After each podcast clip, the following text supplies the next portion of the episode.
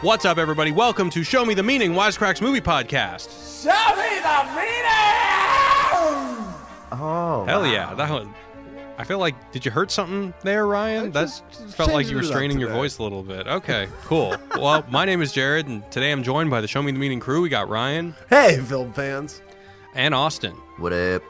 So we got the classic three today, guys, and today we're talking about Scott Pilgrim versus the World, the 2010 film directed by Edgar Wright, written by Edgar Wright and Michael Bacall, and starring Michael Cera and Mary Elizabeth Winstead.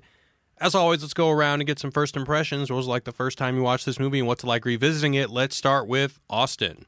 Oh, cool. So this is one of those rare films that grew on me. Like I didn't get it, I think, the first time I watched it, and now I'm absolutely in love with this film. Um, I'm not really actually. We were just talking about this before we were recording. I'm not really a video game guy anymore. I played a lot when I was in my younger stoner years, but it was mostly like Madden football and a lot of the NBA 2K games and stuff like that, right? The sports games and then the Halos and uh, stuff. But I'm never, I never got hardcore into gaming culture. I don't know shit about graphic novels. That's just not my world. So this, when I first watched it, it kind of didn't wash over me like it does now. But I've seen it probably half a dozen times in the last two years. And every time I watch it, I fucking love it. It's just, it's so fresh. The pacing is, um, it's unrelenting, except there's one bit of lull that I have when the vegan police uh, boyfriend, that one kind of doesn't do it for me. But everything else, um, I love all of the the the X's. I love the battles. Um, I love the pacing. Edgar Wright's the best editor for my money in the public cinema world, and the public Hollywood uh, director world. Um, I fucking love this movie. I think it's fantastic. And I actually think I struggled because I was like, is there some philosophical content that I can really bite into? And I actually think there is. So I am excited to kind of talk about this. I'm glad you said that because it's rare, but it happens when we choose a movie. I get excited. I watch the movie and then I panic because I'm like, wait a second, what do I talk about? uh, and that kind of happened here, but I was able to come up with something. But Austin, did you never play any 8 bit video games? You only entered in the like 3D Madden NFL era? No, no. I mean, I played, uh, I played Atari and I played um, Nintendo. Um, but for me, it was all very, you know, it was, it, it was just recreation. I, I wasn't like a gamer. You know, like I didn't get into Mhm. gaming culture. So it was, I played Tecmo Super Bowl on Nintendo, and I played Contra, and I played kind of like the fun, popular games, but I never got into the culture. So I think that's the Okay. difference. Yeah.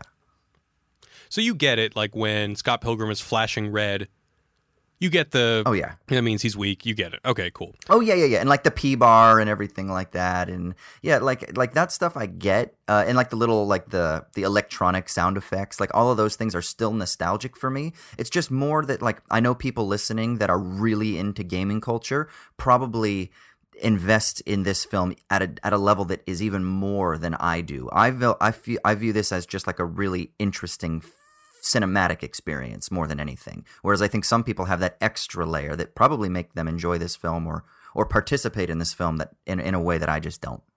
So Gotcha. All right, Ryan, what about you? Um, yeah, I, I can I come from it kind of kind of from the same uh, way as Austin. That I uh, uh, the first this movie grows on me more than other movies, and I don't watch that many movies more than once. But this movie I have seen several times. It's a fun movie to just put on. You can watch start it at any moment, and there's always fun stuff to watch. So it's not like you have to start from the beginning.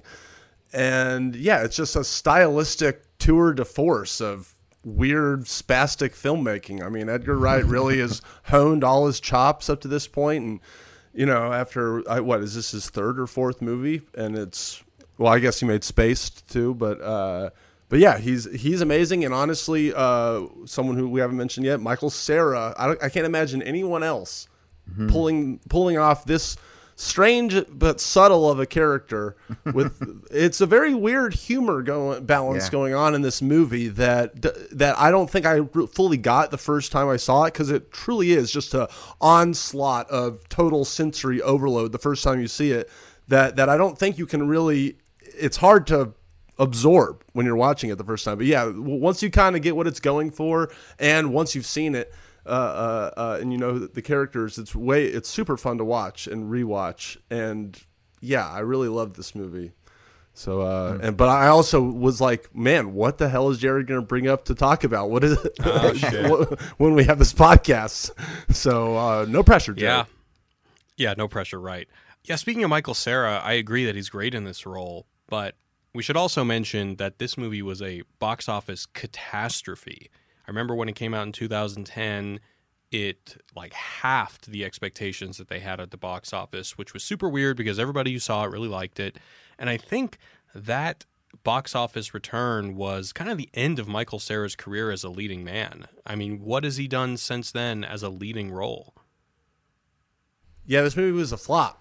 Ma- cost a sixty flop. million to make, made forty five million or so.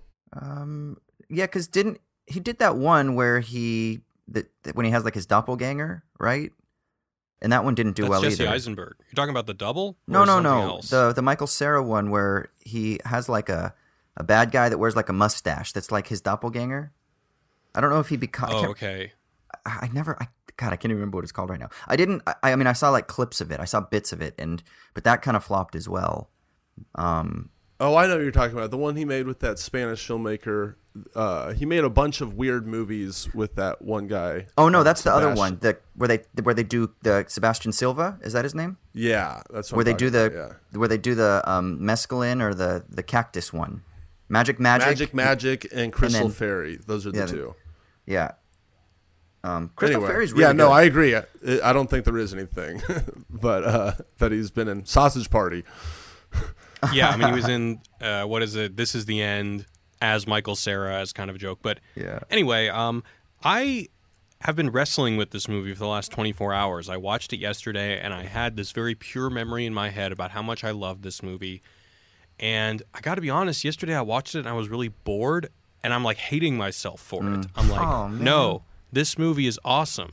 And maybe I mean I'm much more into the whole like it depends on the circumstance in which you watch the movie. I'm way more into that than Ryan is, and I'm hoping it was just that.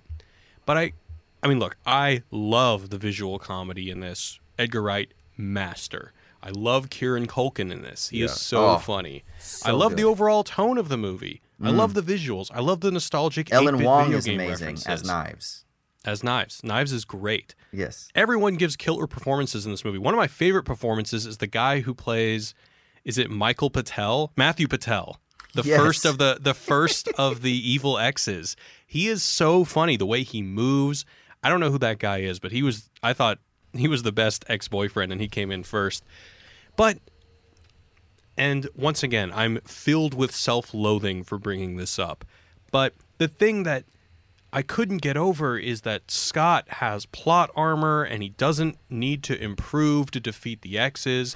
He outsmarts them, but it's really more of a referendum on the particular X's faults. Scott is basically invincible. There are, he can withstand anything and there's no suspense to any of the battles. It just becomes pure spectacle and I'm just like watching this and I just don't care as much as I want to care.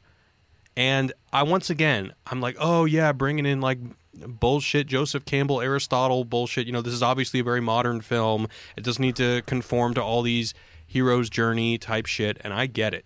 I'm just as disappointed in me as the rest of you. No, But I, I, I get. say- I, I I, honestly say, what you're it's saying, Jared. Because my first time I saw that movie, I I had a similar thinking. Like like I know he's just gonna kick these, this next person's ass. Like, but the the upon rewatching it, uh, uh, uh, I did. It's way more about the relationships, the high school co- slash college, you know, soap opera part, and then there's kind of like this anime action movie happening in the background, which I think is kind of a cool way to make a movie. But yeah, you're right. It is jarring when you see it, but I, I like that. That's kind of like this the, the B plot almost, and it's way more about his love triangle.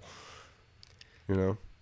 Yeah, but the conflict is mostly him defeating the X's and his relationship with Ramona. There's never anything that he has to do to win her over other than defeat the seven evil X's. Basically, the conflict is he feels shitty for not breaking up with Knives, and eventually he has to come clean to her, and then he has to pursue Ramona by defeating the evil X's. Meanwhile, kind of learning about her baggage, but I guess other than the evil exes, like not a lot happens. There's not a lot of dynamism in the relationship. I don't know. I don't. I really don't want to shit on this movie. I'm kind of like trying to bite my own tongue here because it's awesome. I have a very. I still am hanging on to that pure movie going experience when I saw it the first time and fell in love. And I'm hoping that one day I can recapture that. But I got to keep it real. I was just kind of bored yesterday when watching this. It's about the little moments in the journey, Jared. You know, when you when you say lesbians instead of love, you know, when you're professing your love to your crush. It's about the, the little high school things slash call. I keep calling it a high school movie. It's a college movie, more so early twenties kind of thing. But Knives is a, a high school. Yeah. But yeah, I don't know. I I can I see what you're saying. I mean, there's there's definite yeah, there's definitely a level of superficiality here. yeah. that I mean, we haven't done the, the the recap yet, but I mean, so I don't know how far we want to get into this, but there is a level of superficiality here, but I think that kind of I can kind of forgive it for that because of some stylistic things. And there's this really interesting tension between content and form that is what most intrigues me. Now, I do find it to be at one level I, I find it to be kind of shallow because of that superficial treatment of you know the sort of like typical narrative beats that it hits. But nevertheless i still think there's something really interesting about this film something unique and maybe even transformative about this film. The question is is can that uniqueness and transformativity last in project after project after project? Like will is this kind of it for this type of thing? Like can he keep making films like this? Like for me baby driver loses a lot of steam. Um, so i'm curious to see what happens moving forward if he can continue to produce this type of like flashy relatively let's say superficial film for the next 20 30 years Yeah, I actually have not seen Baby Driver, but I definitely want to see it. All right, so let's do that recap so we can get into what Austin's talking about. So, sore after getting dumped by a rock star named Envy, 22 year old Scott Pilgrim starts dating 17 year old Knives Chow until one night he meets Ramona Flowers, the girl of his literal dreams. But in order to woo her, he must defeat her seven evil exes. So, Scott breaks up with Knives and is soon forced into an awkward situation when Envy comes back to town and asks Scott's band Sex Bomb to open for her. Meanwhile, Knives plans to get back at Scott by seducing his bandmate. All the while, Scott defeats Ramona's exes one by one until only one remains legendary indie music producer Gideon. Citing how she can't get over him, Ramona breaks up with Scott and gets back with Gideon. To add insult to injury, Gideon signs Sex Bomb to a three album deal without Scott. Scott challenges Gideon to a final fight and gets stabbed. In a vision of the afterlife, Ramona reveals that Gideon has implanted a chip in her brain. Using an extra life, Scott tries again and fights Gideon not for Ramona, but for himself, and Ramona's chip short circuits. Scott then takes responsibility for cheating on Knives, and together, Knives, Ramona, and Scott defeat Gideon. Ramona is about to leave Scott forever when Knives convinces him to pursue her. So Scott asks her, Do you want to try again? End of movie. Hey, all you true crime fans, this is Mike Ferguson, And this is Mike Morph. and we'd like to invite you to listen to our podcast, Criminology. Launched in 2017, we've covered a variety of strange cases from murders to missing persons. Some of the cases are ones you may not have heard of. Other cases we cover are some of the most historic in true crime. There are 200 episodes of Criminology available to binge on right now, and new episodes come out every Saturday night. Subscribe to Criminology today, wherever you listen to your podcast. Uh, hey Jared, real quick. Um, Yeah. uh, someone named Shy Guys in the chat on the live stream said uh, it's about growing up after you already grew up. I thought that was kind of interesting. Like taking responsibility for being a shitty person as an adult. Yeah, I mean he's kind of a man child. He's you know he's supposed to have kind of grown up, but he's still you know stuck back dating a high schooler and blah blah blah blah blah. And uh, that's what Shy Guy's interpretation of the theme is. Yeah. Hmm. I don't want to challenge I mean, that. I I, think- I don't want to challenge that too much because I think that even if I were to say, well, how exactly does he change? How did the does the conflict the seven X's actually make him grow more? I just think it's be it's missing the point. So I don't want to go down that path. But he's probably right. I think I think one of the problems is is that it's difficult to grasp anything solid because Edgar Wright always gives you something serious and then takes it away with a joke. And part of this is British humor, right? Very self-deprecating, um, very sort of there's irony. Um, there's a willingness to just kind of like play with themes and be silly.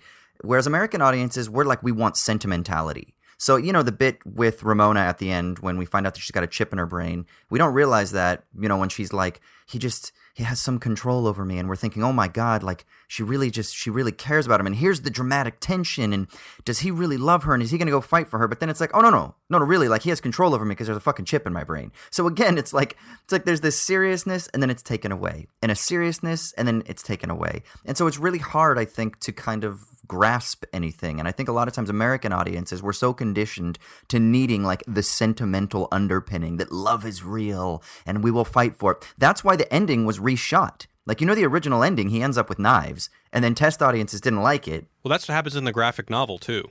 Whoa. He ends up with knives. Or at least it hints that he will end up with knives. Right, right. But test audiences didn't like that. So they made it so that he ends up with Ramona. Because everyone loves the manic pixie dream girl, and so we fetishize that, you know? Um and and maybe there's some discomfort too because of the age uh, discrepancy and maybe the power dynamic between Knives and Scott. But um, it, it's just really strange to kind of, I, I, think, kind of wrestle with that difficulty, and I think that makes the film really difficult to grab onto uh, as like a solid item, if that makes any sense. Uh, yeah, I mean, let's talk more about this whole: is it all style or is there substance to the style?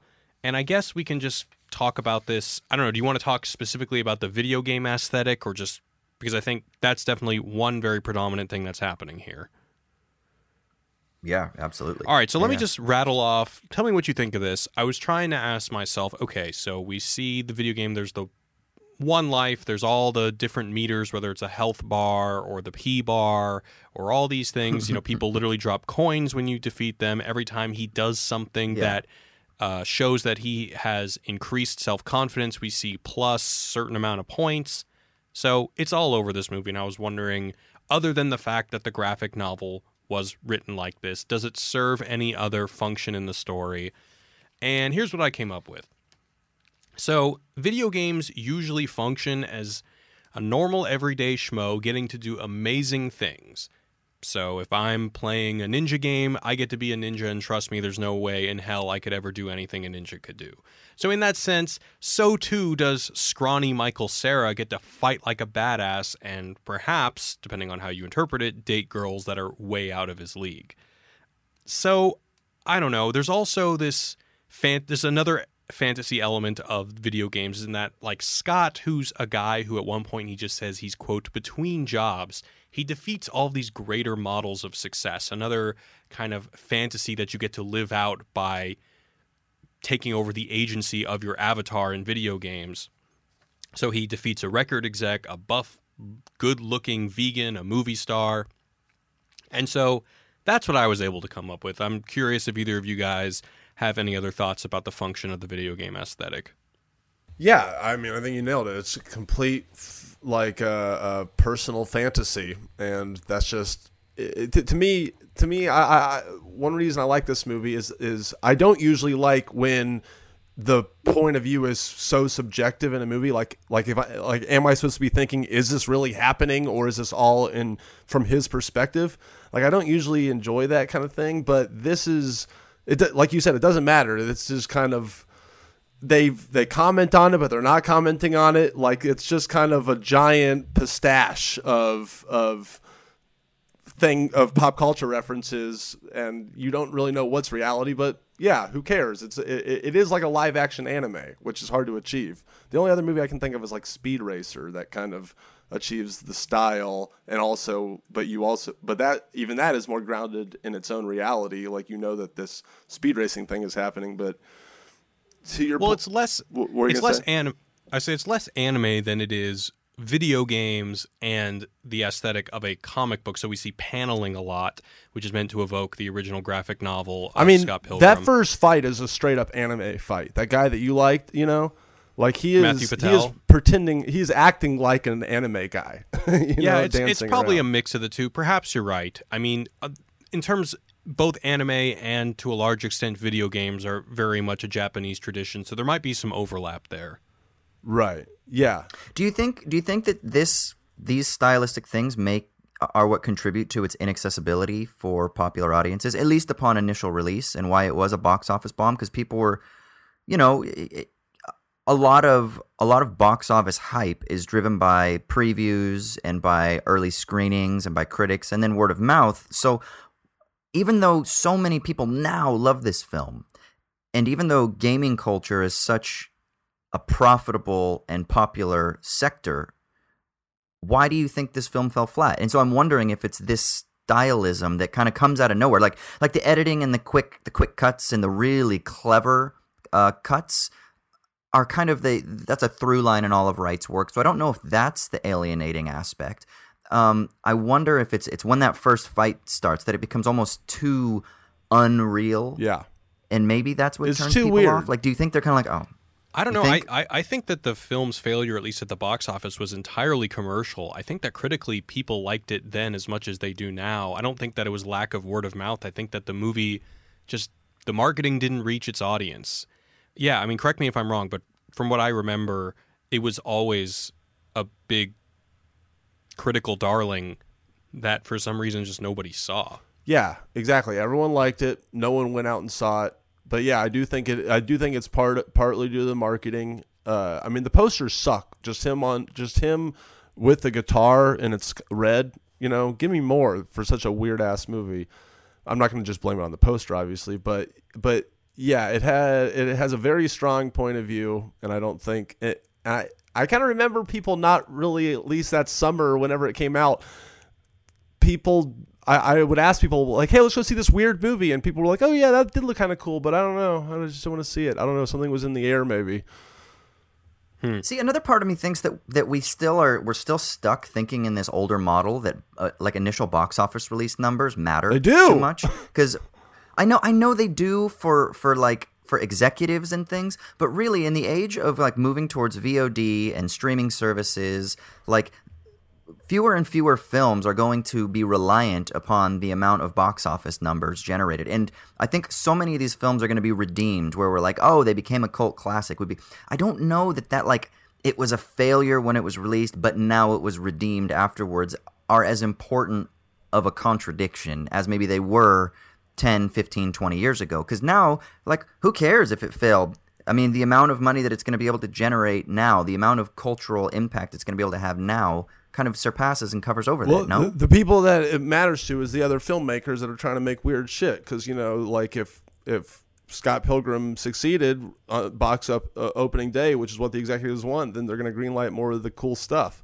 You know, so but that's, they're going to greenlight it on Netflix and Amazon Well, yeah, but and now, now, here we are. Apple's new This- streaming well, service. yeah, but, and- but this is this movie came out in 2010. Is all I'm saying. So yeah, you're right. This is an old Yeah, yeah, yeah. model of what we're thinking. Now it's just about yeah, how many eyeballs can you get to our streaming service with your with your shit, which is a different formula. Which Right. uh, which we are getting more weird stuff because of it, which I think is cool. Precisely. Um, but I but also a thing you said earlier, real quick to wrap this point up, is just the, about it being clever. I think this movie, if there's any, if I could say one downside, is that it's too clever for its own good, like for a commercial audience. Is you know, it's not like slapstick like a Jim Carrey movie. It's not like I don't know. It's it, it's not a Transformers movie. It's got a lot. It's like a whole lot of things you got to think about while also with a lot of shit coming at your face. So uh, Yeah, it's it's tough because a lot of times we might use clever in a little bit of a pejorative term, but this movie is legitimately smart in the way that it dramatizes comedy. It's just hits you over the head with it right. like three times a second. And it can get a little overwhelming, but that's not to detract from the fact that everything is so well thought out and everything, all those radical stylistic elements, oftentimes when it's jokes, work in service to the comedy. And hats off to him for that. But once again, I don't know how much of that people can really consume without being exhausted or just not getting it, or at a certain point, maybe people.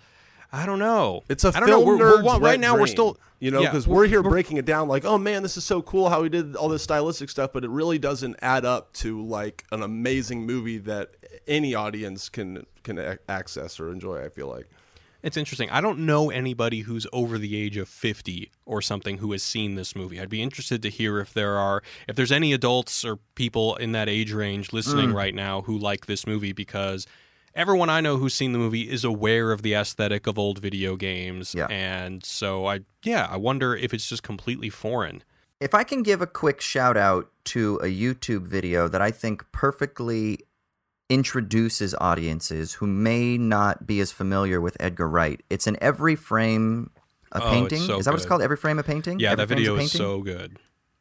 rest in peace uh, to that channel because Yeah. it's no longer. But that video where he talks about the genius of Edgar Wright's editing style, I think will allow you to appreciate all of his films, but especially this film even more because um, it really details what is so brilliant about using style and using form um, not just in service of the plot, but as almost a separate element that itself is narratival. And so, and I think it's it's really brilliant. So I, I wrote down these four different maybe ways of viewing the relationship between form and content. So the typical way that people think about this, when you go to film school, when you read books, it's that the style needs to serve the plot, right? That everything needs to serve the plot, and the plot is driven by the primary protagonist, and so everything has to serve the hero's journey, so to speak. If the protagonist's um, journey isn't being pushed forward in a scene, if that scene doesn't serve that development, if the style doesn't somehow serve that development, then you want to rethink your structuring. That's kind of the typical way of viewing things. Um, but then there's another one that's like style for its own sake. And so a lot of art house films are kind of criticized because, oh, like Nicolas Winding Refn, for example, is sometimes criticized for just being consumed with style uh, as opposed to substance, which I don't think is a fair criticism. But um, those are two, right? So style serves plot or style for its own sake. And then there's kind of content for its own sake. And content for its own sake is where you kind of, maybe like the Dogma 95 films, where you try to strip down all the style and it's just about story. It's just about characters. It's just about maybe people doing their thing, which itself is a stylistic choice, but nevertheless, the idea is is that supposedly it's just all about content. And then there's a fourth option, and it's that content serves style. And this is where I think Edgar Wright kind of fits in, both in this this tension between style serving plot, but also content serving the style. And it's that tension that I think you see displayed in this film. That that the style, the cuts, the edits, they kind of fit into this weird frenetically paced film that is very, in my mind, very current, very sort of like advanced capitalists, late capitalists, kind of the world of digital information where everything is fast and speed is what matters. And I- think all of that kind of serves this larger framework that you get within all of Edgar Wright's films, but that kind of reached their zenith in this film. Does that make any sense? It does. I like that because, yeah, one of the cornerstones of how I interpret media is, yeah, that form follows function. And I really like you mentioning the inverse of that. Um, I, I want to bring Yeah. something up. I was reading an article that I think you might like, and I read this months ago, and unfortunately, I can't remember the name of the author, so I apologize because this is not my original thought. But he was talking about how technology has perhaps usurped the way that old fucks like myself think of traditional storytelling. So he talks about Aristotle and he talks about Joseph Campbell and how there has to be conflict and that the character has to grow through that conflict, yada, yada, yada. But then he says, one day I was watching my kids play The Sims, and he's talking about this whole world of video games and how that's complicated hmm. traditional storytelling. And he says, I was watching my kids play The Sims, and I asked, How do you win? What's the point? They say, Well, there's there is no ending. You can't win in The Sims. And this like blew his mind because he's like, Well, everything I've known about storytelling suggests that you have to work towards an end. A piece of art must have an end in order for it to have meaning and in- order for it to be gratifying. And then he, I believe, if I'm remembering correctly, he came to this conclusion that storytelling today in the digital age can exist in this state where instead of beginning, middle, and end, it just exists in this perpetual state of middle. And hmm. And I, and I think you can kind of see a lot of that in this movie. In a way, this movie is almost like a series of boss fights with no real protagonist growth. In a way, it reminds me of a Bruce Lee Yes. movie, like Game of Death, where you know Bruce Lee in his yellow jumpsuit, where he fights one guy, he fights Chuck Norris, I believe it is. Then he goes to the next level and it's Kareem Abdul-Jabbar, and then it goes to the next level and it's somebody else. We don't go to watch Game of Death for character or conflict or plot. We go to see the spectacle of martial arts. And I'd argue, and I think this is also what you're arguing, Austin, is that for Scott Pilgrim, we also go for the spectacle of the style, for that the the main message more than anything is the uh, video game nostalgia, the relatability, and ultimately, and, and I don't want to undersell the importance of the message about relationships, but obviously that's also super important. Yeah. Amen. Yeah. Yeah, yeah. Yeah, but I think there's something interesting too in the perpetual middle, and I think this is something I was so struck with in in watching this last night. So let's let's assume this framework of the perpetual middle that this author that you mentioned discusses. Um, this film then is very episodic rather than serial, and in these episodes, there's actually a deepening of uh, of, of drama of those typical narrative story elements. They're just very subtle. So think about the first battle when the Matthew Patel boyfriend comes in. Before he enters, um, when uh, Sex Bomb are watching the other band play, there's a dramatic tension.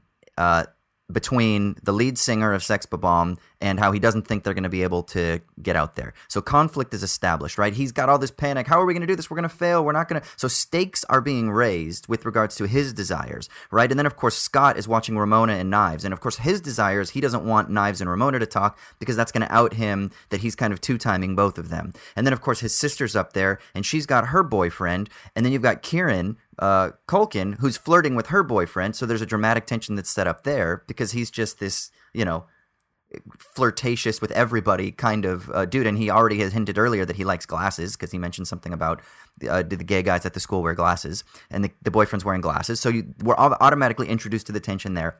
Then Sex Bomb gets on stage and then you have uh, Alison Pill, the drummer, who also was jealous of, you know, the little young girl Asian drummer of the previous band, who then that's reversed. Then the, the girl of the previous band is staring at her with anger. And then the lead singer is giving evils to the lead singer of Sex Bomb. and then you've got Scott looking up on the balcony and it, the tension is still there. And then, of course, you've got uh, Anna Kendrick who looks over and she's upset because then her boyfriend is making out with Kieran Culkin. And so in the midst of this middle, there are 30 different storylines that are producing each of their own typical dramatic little narratives that all find some kind of payoff too, right? Mm.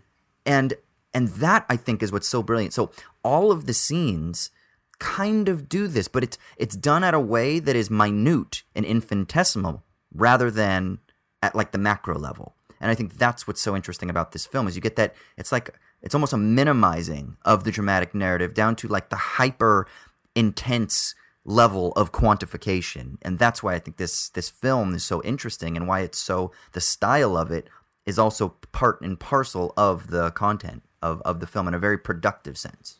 I think that was very well put. Um, go ahead ryan. Yeah i was just going to add to that that that um his other to me the perfect Edgar Wright movie the, the one that actually uses editing to to tell a beginning middle and end story not just a perpetual middle story is Shaun of the Dead uh his first movie which just is like like I can't yeah, imagine that movie being told any other way. You know, it was right. It, it was right. You know, he's using Darren Aronofsky's little lightning fast uh, edits, and then he's using Quentin Tarantino's uh, uh, framing and shit, and uh, and, and and long takes, but but it all is servicing that story. Whereas his uh, every other movie besides Sh- Shaun of the Dead and Scott Pilgrim, which is an enigma, I don't think honestly worked for me as much they're kind of just they pale in comparison. They're cool. They have cool stuff in them. But to me, Hot Fuzz, The World's End, and uh, Baby Driver are all just kind of trying to be Shaun of the Dead, which is the perfect version of what Edgar Wright does. And then yeah, like he found this weird st- way to tell a, a a story in Scott Pilgrim that I don't think can work. I don't think you can replicate something like Scott Pilgrim very easily, or nor should you want to. Mm. Mm. What did you like? You, so you didn't really love Baby Driver, Ryan? I thought it was cool for what it was, but it was just kind of like like I get tired of the style, just pure yeah. style, you know. And and and whereas like you were saying, Jared, about about we watch Bruce Lee movies for the fighting, you know, you watch Baby Driver for the style and the driving. You know, it's just you replace fighting with driving. But but but I, I don't think he's told a, a solid story really since Shaun of the Dead. You yeah, know what? I, have think not that, seen Baby Driver. That Driver. helps me. You haven't seen it yet. I, I mean, I, I, Ryan, you actually really helped me kind of think why it didn't work for me because I don't know. I, there was so much hype, especially among my my peer group, about Baby Driver, and I went in to see it, and I kind of walked out, and I was like, you know, seven out of ten, like not bad. It, the the car scenes are great, but I think it was precisely because something within the plot elements and the relationship to the style fell flat for me, and I didn't know why. I mean, I think Ansel Elgort, what's his name? Um, I think he's he's a really bright young actor. Um, I think the kind of idea about him having tinnitus and having to listen to music and everything being set to the soundtrack is really clever. But something at the level of plot, maybe it's just because Kevin Spacey's in it and he's been canceled now, and so um, I don't know. I don't know what it was, but for some reason I just couldn't.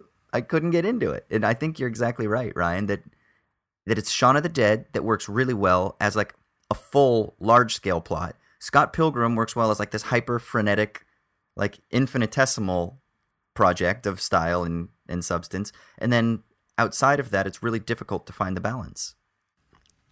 So, uh, m- building on your point, Austin, about these kind of micro narratives, I'm curious if how aware is the film of this? And I want to point to the part where we see, we very briefly at the end of the movie meet Nega Scott, who is basically just Shadow Scott from like a Zelda game or something like that.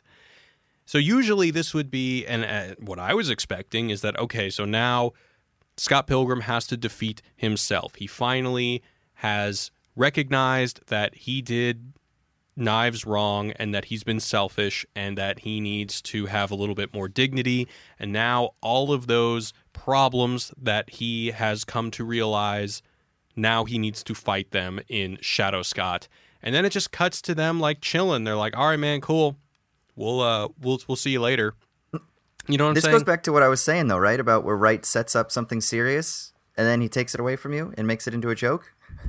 yeah, but do you, You know? think that in this one in He like subverts our particular, expectations with that. this one in particular is a very familiar traditional storytelling conceit that he's fucking with. And I'm just wondering Yeah. if there's like a level of self-awareness of yes, this movie is breaking all those narrative rules that I know that I should possibly be doing to make this applicable to maybe an older audience, but fuck it. This is the digital age audience and they would appreciate the mm-hmm. humor rather than the dramatics. I mean, I don't know if he's necessarily thinking about the audience expectations per se, but he's I think he's definitely subverting the plot expectations that are imposed upon writers. You know, as a director, he's saying, "Oh, I know the typical narrative is that you have the culmination, the final battle that the the hero has to um, engage in with the ultimate enemy so that he can learn about himself and transform the world, which then uh, makes it so that he can never go back to the landscape that he entered into when we were first introduced to this character, because now the world has been changed, because his view, view and, and, and his view on the world has been changed. And so he's setting that up and he's like, okay, cool, let's do that. And then be like, oh, let's just kind of fuck with it a little bit. I think it's more that rather than him trying to make a, like that he's trying to hedge for audiences more Oh, than anything. Sure. that- yeah. That makes sense. You know, I just want to make a Yeah. qualification that we talked about how this movie is perhaps po- more substance in service of style. However, there are some times in the movie where I felt like the style really did enhance the substance of the movie. So, for example, when Scott breaks up with Knives and the entire background goes dark and she gets small within the mm. frame and she just goes, "Oh, so heartbreaking. That like broke my heart, and it was definitely the the style plus her one word answer said volumes. Yeah. Can you Yeah, guys yeah. can you But guys I mean, think? that's precisely that's that's precisely what I was trying to get at when I'm saying there's that tension Mm-hmm. with, with the relationship between style and substance. Because Wright uses style as a plot device, like he uses camera movements, he uses sound, he uses lighting in that instance. Um, the bit where the cameras pull back so that you're looking at, at the band and you're pulled away from it and, and it kind of like elongates this room. There's like an alienating, warping sense. I mean, those things, they create affect, they create feel, they they affect the viewing audience in a way because a frame is part of the content, right? Like it's the, the canvas and the borders. I mean, so in philosophy, we would call it like the, the liminality, which is like the limits, right? To think liminality is to think about those limits. Like there's something off the page that isn't presented on the page, but that actually influences what's on the page. So style isn't just this empty thing that doesn't necessarily relate to. I mean, in that that it absolutely does. That there's an essential, necessary relationship between the limits, the liminality between the style and the content, and to really think that and to work through that is something that isn't it isn't something that is normal in the way that we view film because we think of it as oh okay so they're shooting coverage. Here's a wide shot. Here's a medium. Here's a close. Okay shot reverse shot. Okay here's a two shot. You know they're walking and then we'll cut in for a close up and again reverse shot. I mean it's just very standard. But what he's doing is just something a little bit um, creative and innovative. And so for us, it kind of like shocks us. Mm. Um, you know, Ryan referred to it as sensory overload when he was first talking about it. And it does, it creates that sensory overload just because it's not something we're accustomed to. Do you guys want to bring up any favorite moments or anything else before we move into the mailbag? Um, yeah, I, I, uh, uh, a guy in the live chat brought up uh, a guy named, let's see, what's his name? Rob Hand brought up Kung Fu Hustle. I think actually oh. Stephen Chow is actually a really good, um, you know, uh, a nice fine wine pairing with Edgar Wright. If you are unfamiliar with Stephen Chow, his movies like Kung Fu Hustle, Shaolin Soccer, uh, Journey to the West, those movies are super stylistic, but he knows how to. He absolutely knows how to tell a great hero's journey story. You know, using all the the the whole bag of tricks, like you were just saying. Uh, Austin, you know, lighting, camera, mm. uh, editing, am, and effects. It's he's an amazing filmmaker from China. I am so glad mm. that I'm sorry. What was his name? Rob Hand. I'm so happy that Rob Hand brought that up because the Kung Fu Hustle is one of my favorite movies ever. Me too. I fucking love that movie, and I think probably the reason why that movie works better, at least upon multiple viewings, because I've seen that movie like 15 times. than this movie is probably just I have a huge soft spot in my heart for uh, kung fu cinema, martial arts. Jackie Chan is one of my favorite auteurs of all time. So um, it, it's a very interesting contrast, and maybe we'll just have to do that for the podcast. But oh, we, we yeah. should. um, I, I, mean, the last thing I would say is that uh, so there's a, a philosopher theorist. He writes on like film theory too. His name's William Connolly. and he writes about how like when he first went and saw or maybe it was actually john Mullarkey i'm confusing my two theorists now um, there's another film theorist named john Mullarkey but anyway what, they write about like when he, they first saw um, like these rapid paced cut type of films like the bourne films like the, the greengrass style of editing and it was like when he first saw it it was like too much it was sensory overload but then after like a decade of Pepsi advertising and music videos and jump cuts on YouTube videos and things like that. Now he watches The Bourne Identity and it actually isn't jarring at all. It's, it's just mild. normalized. Yeah, because it's a, now. it's changed us. Yeah, and so I actually I, I write about this in in my my book. It's it's we call it like psychobiological shifts right? Mm. There are these micro psychobiological shifts, these tiny, tiny, tiny little shifts in the psychobiological framework that literally affect our neuronal processing for how it is that um, the neurons fire together. Because there's this famous saying back in like early, early cybernetic research, the neurons that fire together wire together. um, nice. But so basically, yeah, I love it. Um, I love it when scientists get like clever with shit like that. Um, but that basically these neurons when they fire together they're creating pathways right um, but as those pathways are not utilized think of it like a forest like a path in a forest um, as people are walking over it then the growth doesn't grow on it because it's being trampled on. But when people stop walking on it, what happens? The vegetation grows over it again, right? So uh, you have to continually fire those pathways in order to strengthen them. And of course, the more people that walk down a path, for example, in the forest, the wider the path gets, right? So the stronger the neuronal wiring gets. But you can change that through these like stylistic stylistic shifts, through speed and through slowdown. That's why slow cinema, like uh, Béla Tarr's films, or I can't remember the Filipino director who makes like these nine hour films. Um, like those are really difficult for us who are so used to speed. We need images constantly flying by our faces, and we need music constantly in our ears. And it's very difficult to sit in silence, which is why you know there's this turn towards meditation as being very health, uh, very healthy and very important. And everyone's doing yoga now because it's like they're trying to mitigate the onslaught of sensory overload.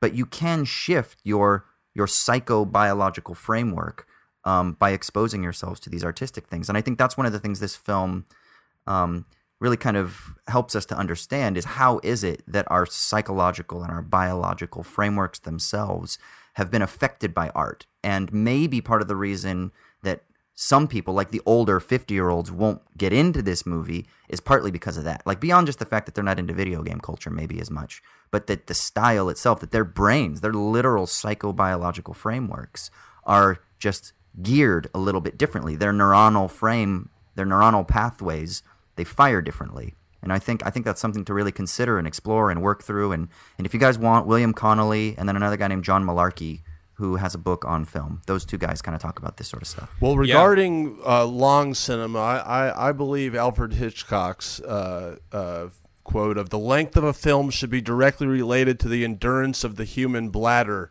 God damn it.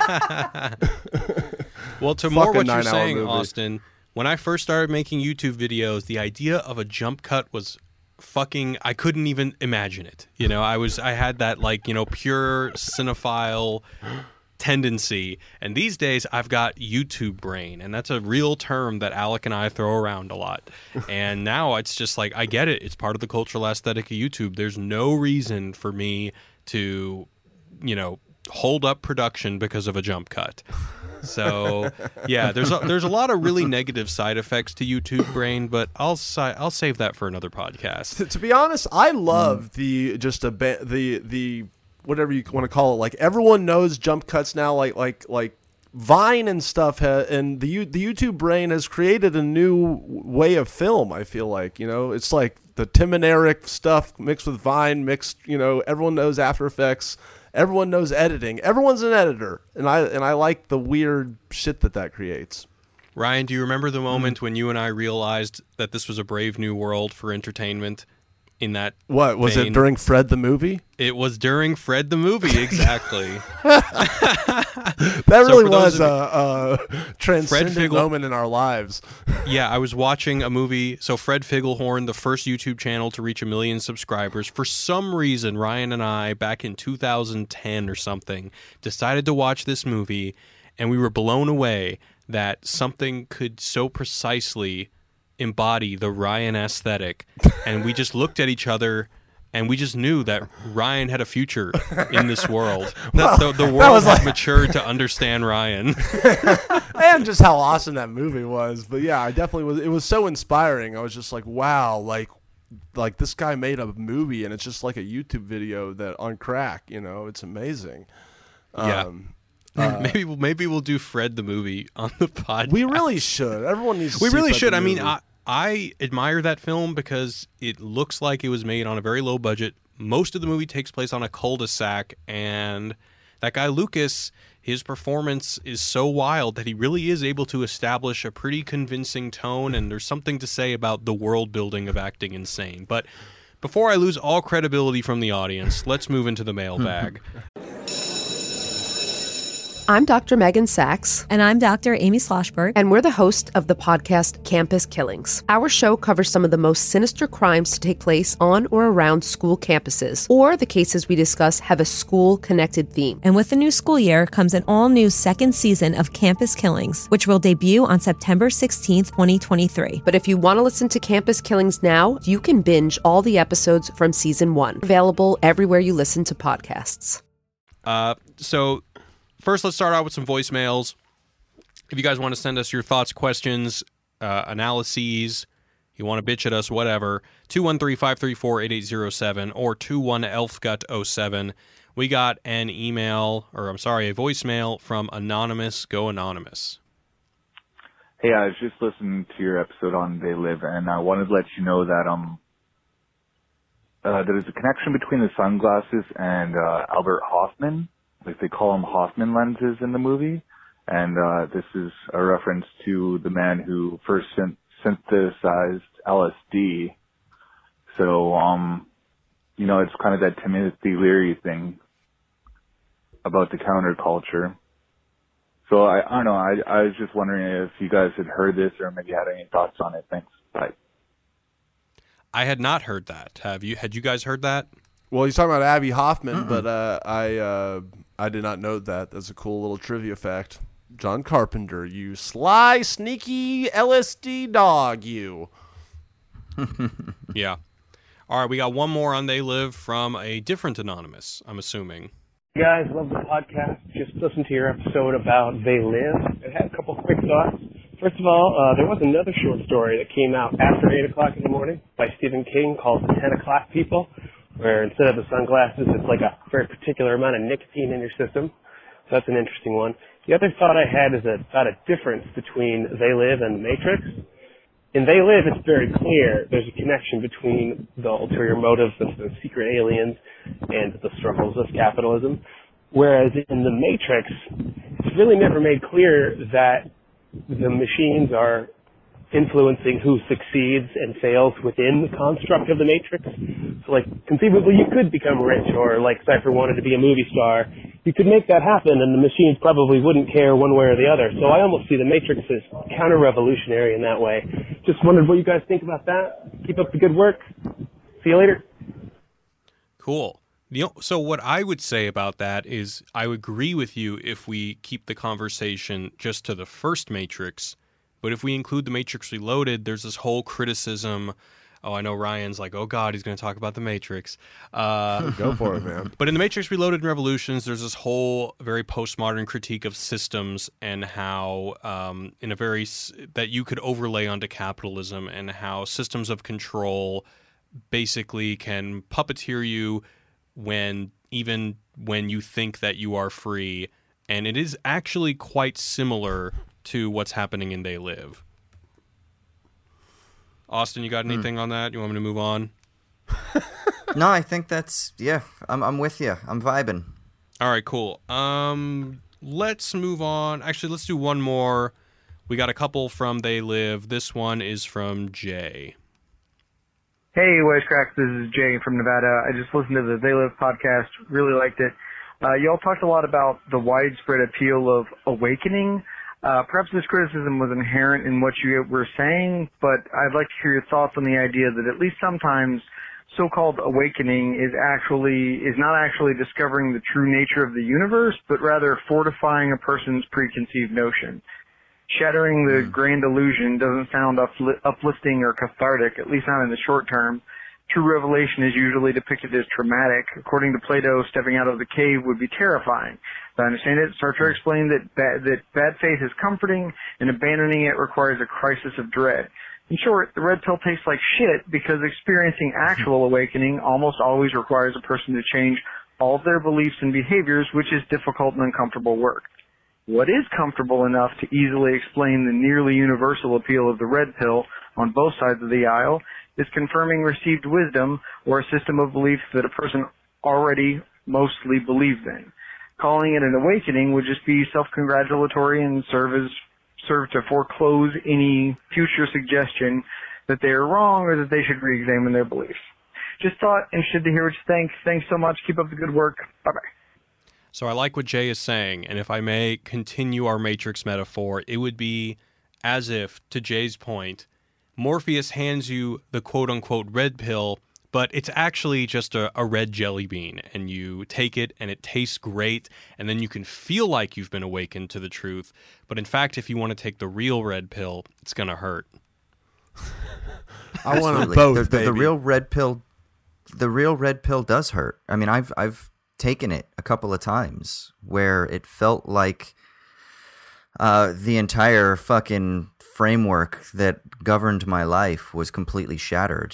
See, and I is- jokingly refer to it now, but I just have a disposition that somehow is kind of sunny uh, with regards to the trauma that is perpetual and the anxiety that constantly haunts me. Maybe this is why I don't sleep well, but um, but I've somehow found I, I've I've found it to be a productive anxiety And I know that that, that isn't always the case, but I mean, coming coming into a radical conversion into Christianity, where you then literally think that the entire world is governed by a completely different set of rules and laws and governances, changes everything. And then having that world shattered is also extremely traumatic. And I kind of feel like I'm still in that crisis. I'm I mean, all of my research, my interest in philosophy, my love of film is all filtered through me trying to like do risk management here because I'm confronting the fact that God is dead, which is traumatic. This is Jared. This is one of the things you talk about that that the, the, the idea that God is dead, not just in the literal sense of God, but just let's say there's a death of Godding. It could be the fact that you realize that your parents are assholes, or you realize that your state is an imperialist horror, or you realize that uh, the things that you have clinged to most importantly to give you meaning are themselves shallow and superficial or contingent or whatever it is. That that's fucking terrifying. And so sometimes you need you need to figure out a healthy way to work through that and kind of just bathing in a sea of nothingness isn't always the best way to do it. And that's, I don't know, like he mentioned Sartre. That's one of the things that Sartre is working through is how do you productively engage with that sense of nausea. Later in his life, he starts working more productively towards that than he does in his early life. But that's, it's not easy, man. And it's not necessarily fun, but it can be productive and it can be powerful. This is why I wish you didn't fuck up the time when we did the They Live podcast. I yo, don't uh, whatever. Some one of us, one of us now. fucked up the we're. Gonna, we're gonna fight now. no, no, no. I know. I I'm bummed too because I um I it would have been great to chat about this further. I will say that I think that Jay's criticism is apt, and that to to to what you're saying, yes, when you do have a legitimate awakening and realizing that whatever the society that you live in is an imperialist nightmare, or that uh, you know the religion that you've been indoctrinated into is a very harmful thing for society, whatever it is. I agree. It makes sense that if you really have a truly introspective paradigm shift, it's probably going to hurt. I will say, perhaps then is more this idea that the idea of the red pill or the idea of being awakened to something has been basically just made trendy and watered down to the point where it's basically just people popping jelly beans and saying that they now understand the world. Any yeah, I mean, if I can give a little anecdote, I was at a cafe the other day talking with a buddy, and uh, he's a, a local academic and scholar, and so we were chatting about stuff, and there was a dude at a table next to us who heard my American accent and he heard some of the things we were talking about. And it turns out that he's American. And so he wanted to talk. And he had a Russia shirt on. And um, we were talking about sort of like geopolitical concerns. And we mentioned Russia and like World War One and stuff like that. So he was like, oh, he's like, I'm from, I'm of Russian descent. He's like, but I served in the U.S. military. And now he's been quote unquote red pilled. Now he's extremely critical of, you know, the neocon American imperialist endeavors and so it was very interesting to hear him talk. And as as sorry, when you say red pills, what, what do you mean exactly? Oh, that he believes that he has seen that America is this imperialist okay, nightmare. Okay. That we so were not... only overseas for yeah, for like control of oil reserves and poppy reserves in Afghanistan and things like that. You know, gotcha, and that gotcha. we're meddling in Iran for nefarious economic and also other geopolitical strategic terms and he has all he, had, he was very well read but the thing that was overwhelming to me was how angry he was and he admitted that at the end. He's like dude he's like he's like he's his family lives in like a conservative part of missouri and he said he can't even talk about these things that he's frustrated with because they'll just look at him like oh you're a fucking commie socialist or whatever and he's like he's like it hurts me. He's like because i believed so much in serving my country and that we were doing the right thing to spread democracy and freedom to the world. And he says but now i don't i don't think that's the case at all. And he was angry and he was resentful and it hurt him and I think he was in that stage. He was in that point where he didn't really know what to do with that. He was experiencing coming out of the cave, as Jay says, that is traumatic. But I don't think he had reached that point where experiencing that trauma was transformative yet in a productive sense. It was still angering him. And it was really touching to kind of to talk with this guy. And I think that's that's it, man. We don't know how to deal with fucking trauma, you know? Damn. All right. Well, let's go on to the emails. Before we get to the emails, um, I just want to give a little shout out to uh, the patrons that have been supporting us on Wisecrack Plus. Uh, haven't mentioned Wisecrack Plus in a while, but it's something that's still going strong. Uh, if you join, you can have access to our Discord server. You get early ad free videos. We even, me, Austin, and Alec actually did a podcast with uh, Slovenian philosopher Slavoj Žižek that is patron only, so you can check that out. Also, if you saw our recent Game of Thrones video, we, uh, one of our researchers, Matt Reichley, did a 50 page research document for that when he delved into all different interpretations of Norse mythology. yeah, Reichley's a sick fuck, but uh, he's amazing. Uh, so, anyway, that's at wisecrackplus.com. We'd love it if you joined us. But without further ado, let's go into the mailbag. So, you guys can email us at movies at wisecrack.co. But before we get to that, um, we had a voicemail that was directed at Austin, and I'm not calling you out or anything, but this is from um, one of uh, one of our fans, Heidi, who has left multiple voicemails that have been really insightful. So I just want to make sure that um, her that her voice is heard. Uh, so she's talking about Gary V, which is this thing that we talked about in Oh, yeah. uh, the Fire podcast. Did, did you already hear this in one of the previous podcasts, or have you not heard this yet? No, I haven't heard the the the, the voice. Okay, so Heidi wanted to stick up for Gary Vee. So she said, he's known for how uh-huh. hard he works, but he doesn't want to prescribe a pace for life and encourages people to find a pace that works best for them. He emphasized prioritizing people over money and talks about keeping communi- commitments even if there is a better offer on the table. And I think the problem with hustle culture is when they lose sight of ethics, humanity, and empathy, but I don't think they have to be mutually exclusive. So that's what Heidi said. And I, I, I just couldn't speak to that because I don't even know who Gary Vee is. Yeah, so I guess the difference is is and we kind of tried to talk about this that it's not about hustling that is bad. Like I'm not going to shit on Kobe Bryant for working hard in practice to become the best basketball player. That's fucking amazing. I mean, I work hard. Like I literally don't sleep. I'm reading from when I wake up in the morning, listening to podcasts, I'm writing constantly. So I do hustle. The issue is is what are we hustling for? What's conditioning our hustling? And so I have actually heard Gary Vee talk to somebody in the audience who was trying to come up with an idea. He's uh, this young, the, the, the guy was in, in the audience was this young, um, quote unquote entrepreneur, which people use that term too much, but basically he was just a motivated young dude that was trying to develop some sort of startup. And he says, I have this idea, but I'm having a difficult time finding um, seed investors into my project. What do you recommend? And Gary literally told him, uh, after he told him about what his marketing strategy was and his product was, Gary literally told him to stop being so wedded to his idea and find out what the market demanded. And that's my concern. It's not that Gary Vee is promoting this idea of working hard that I find to be problematic. It's what is motivating working hard. Is it to stifle individual pursuits in the service of the profit motive that is conditioned by the logic of the market? Uh, in the debate with Zizek and Peterson this past week, this is one of the things that Zizek said. He said the problem is is that the market logic equalizes people under this sort of false notion that it actually stimulates individual freedom, but it doesn't because what it ultimately does is it limits what is possible and what is not possible according to the dictates and the demands of the market. And that's the issue. It's just asking what is motivating or what is conditioning the hustle.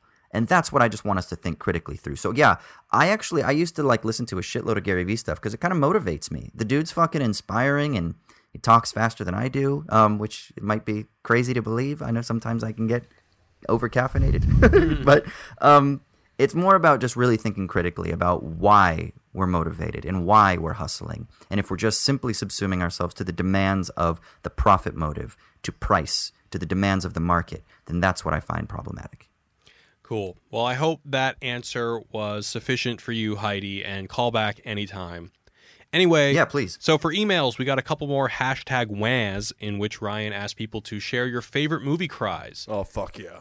So we got one from Max. Max says Matt Damon in The Martian when he loses his poop potatoes. I remember that. That was sad. My, Matt Damon can cry, man. He he he has a couple. I feel like did, doesn't he cry in Good Will Hunting too? Am I think someone brought that up that I read last podcast. Yeah. Yeah, he's a good. All right, so this next one is from Jay. At the end of The Fisher King, Jack, played by Jeff Bridges, brings the Holy Grail to the comatose Perry, Robin Williams, whose mind has broken after the trauma of witnessing his wife's brutal killing at the hands of an unhinged gunman in a crowded restaurant. nice, nice one. Good one. Have- That's a great I movie. if you haven't ha- seen it, haven't seen it. Uh, Austin, we've not asked you. Do you have any favorite crying scenes?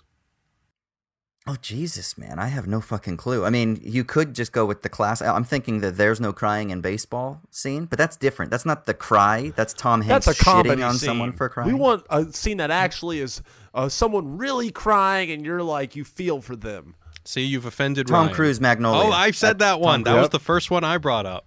Nice. okay. Yeah. Fuck yeah. Um. Yeah, that's a good one. All right. Well, I don't want to put you on the spot, so you think about that, and we'll have you back next week, and you can tell us. All right. So Deal. this next one is from Jamal. He says, "Hey, Wisecrack, do you think Nolan, after making this film, will return to science fiction? Love the podcast, film nerd as well as film student from Jamal. After making what film? I am assuming he's talking about what what is he working on now? Is it the Howard Hughes biopic or is it something else? I think he's making a um, weird, mysterious movie that no one knows about with Robert Pattinson. I thought. Oh, that's right. Yeah. So, Uh, I, and in my opinion, it, from what Robert Pattinson said, which I think the quote was like totally fucking insane or bonkers, I don't know, but like uh, it sound it sounds like it's going to be some weird sup- sci-fi element, but I don't know. That's just a guess. Hmm.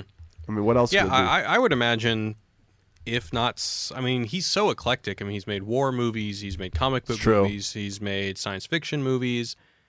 Um, I wouldn't be surprised if he did science fiction. I can really do. o- I can only guess.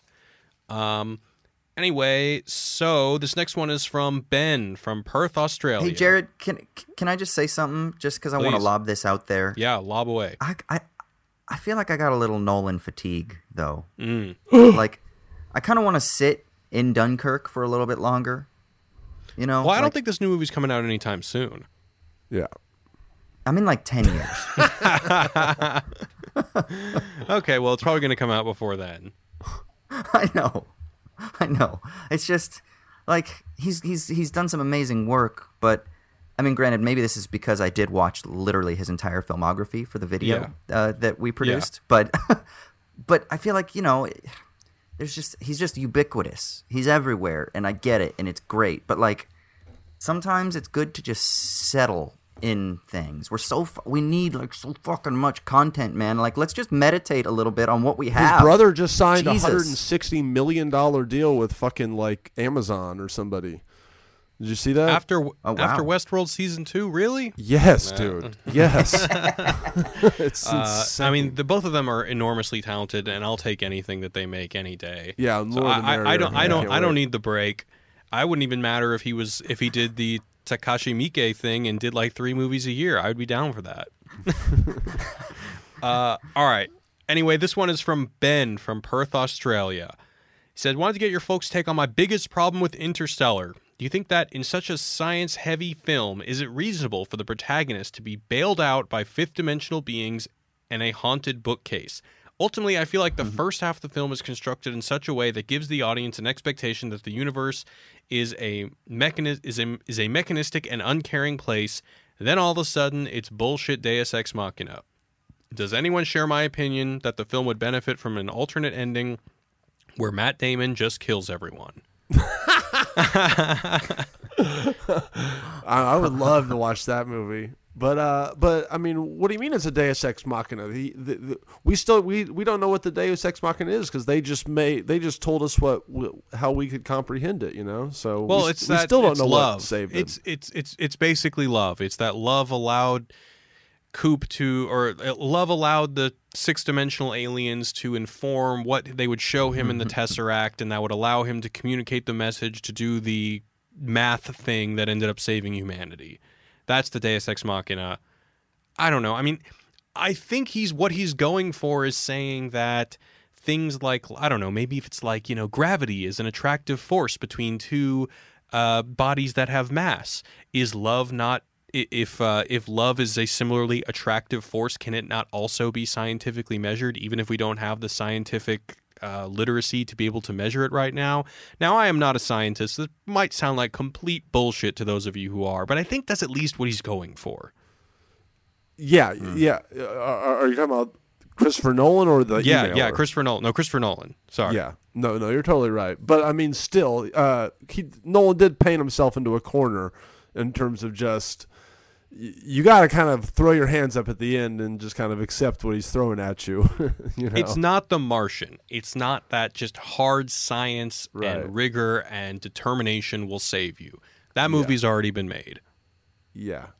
I mean, if people are interested in this sort of thing, there is a guy. Uh, his name is Bruce Lipton. He is a developmental biologist that does work on like epigenetics and how environmental factors actually impact our health more than genetic research has like presently articulated. And um, he kind of talks about this stuff. Like he's he's he's kind of viewed as a quack by some people within the scientific community because he's all about like waves and aura and energy and stuff like that. But he tries to do it at a scientific level to talk about how these things like love aren't opposed. They're not just these like chemical reactions that are epiphenomenal and that we just get caught up in being sort of hallucinatory and crazy, which is kind of what some biological reductionists say, right? The state of being in love is just like a state of mania or something like that. Um, so Bruce Lipton, if people are interested, he has like talks on YouTube and stuff like that that you can see, and he's got books. So I want to do one more email. This one's a fun one from Jake. He says, just wanted to chime in with some food for thought regarding your Interstellar podcast. I got this theory I like to force onto movies and TV where I look for links, either literal or subtextual, that allow characters to cross over into different films or shows. It's generally, mm-hmm. generally flimsy at best, but can be a fun thing to look out for. Examples would be Mark Wahlberg and John C. Reilly's characters in The Perfect Storm actually being Dirk and Reed from Boogie Nights. Um, another one is Alan Ruckus' character in Speed is actually Cameron from Ferris Bueller's Day Off, and he's just trying to get out of his comfort zone, only to come face to face with with an exploding bus. With Interstellar, it's less literal, but I really like the contrast between McConaughey's characters in this film and his character in True Detective. They're arguably two of his most iconic roles, and both came out in 2014, but the two characters also present nearly polar opposite philosophies regarding the future of mankind. So uh, he says, I know these two works are only connected by the single actor, but I find the contrast of the roles fascinating, especially considering how important those characters have been for McConaughey and popular culture in the last 10 years. Thoughts? Do you guys play? Can we go? Let's go one step further, and then let's include McConaughey from Beach Bum into this as Oh, well. Oh, did you see it? I haven't Oh, seen I it yet, saw but. I've I've read about it and I've seen the trailers. Well, It's as good. as the resident, a- a- as the person that's the best at the six degrees of Kevin Bacon amongst us, I know. I think I feel like I would be good at this. And no, I don't see the connection. They're completely different characters. It's for fun, bro. I, I, I, my favorite of the, I, I- I think Grimace from the early Ronald McDonald commercials grew up to be Thanos from the New Avengers. See, And, that's uh, fun to think about. he was just tired of his of his position on the sidelines and wanted to really take over. Anyway, Yeah, what is what is the event that leads from I don't know whichever was first. Let's say True Detective Matthew McConaughey to Interstellar, or maybe vice versa. Like maybe maybe in, Interstellar is first, and then True Detective is like some sort of cyclical future after he has become disillusioned by any sort of Well, trust no, in science or love whatsoever. You're forgetting the end of True Detective season one. He has he experiences this moment of grace, and he says that the light is winning. So then he becomes Oh. the super optimistic guy that we see in Interstellar. So Yes. it's actually a progress Yes. towards optimism. and that's crazy because he started as the stoner in Dazed and Confused, you know, and he grew up to be a scientist in Interstellar. wait, wait, It's wait! You're like, talking wow. about? Sh- oh no, no, sorry. I was thinking Fast Times at Ridgemont High. I was going to say you're thinking of Sean. no, no, no. Penn. So no, no. They're they're two different timelines within the multiverse. Beach Bum is the grown up from Dazed and Confused, but they they relate to each other through uh, the sort of bending of time space, and so they kind of impact. Got it. It's another. multiverse theory. I see. yeah, yeah, yeah, yeah. Yeah, I'm trying to think if I can think. I mean, I'm, I'm tempted to say that uh, I don't know, like Ted from Bill and Ted becomes John Wick, but I really can't justify that in any sensible way. I think Uh, Ted from the movie Ted became that bear in The Edge with Sean Connery. You seen that? No, but I thought you were going to say the Bear and the Revenant. Okay, sure. Let's go with that one instead. It's more known. I'm totally okay with Ted from Bill and Ted becoming John Wick. The princesses, when you know when they're like, "Give our mm. love to the princesses," and how they come back, that's who his wife is that we see in the flashbacks. And I also like the idea that Wyld Stallyns never came to achieve world peace. So what is he going to do except become a hitman, of course? Well, right. But then once he retires for real, and then he gets back together with Bill, and then they have the third film that's coming out where they actually do have to figure out uh, how they've impacted Universal history. I'm I'm uh, very excited for that movie, by the way. Uh, all right, guys, we're gonna go ahead and wrap it up. Thank you guys so much for all the great voicemails and emails. Once again, it's 213-534-8807 or movies at wisecrack.co. Before we go, where can we Elf find you guys on Elf gut. Oh, excuse me. 21 Elfgut07. Thank you. Where can we find you guys on the internet, Ryan? Well, also I have I have just two very quick uh, live chat thing, uh, Oh, uh, sure, sure. comments I wanted to say. Pavement sabbatical uh, gave a nice trivia. Said the guy who did the choreography for Scott Pilgrim was Jackie Chan's second in command. Jared. Did you oh, know that's that? awesome. pretty fucking cool little Very tidbit cool. there. Um, and then uh, uh, uh, Gentleman Trout. You know, we were talking about uh, how long movies and how they shouldn't be longer than you can pee during. And Gentleman Trout said the guy next to him complained that he got a little pee on him during Infinity War, but he didn't miss a minute. Thank you, Gentleman Trout. And lastly, but not leastly, Nicholas Amper said, I think the majority of Edgar Wright's movies are about growing up and fighting for what you love. And I think that that's a nice, apt. Uh, I think you can kind of take that and see it in all his movies. Thank you, Nick. Very cool.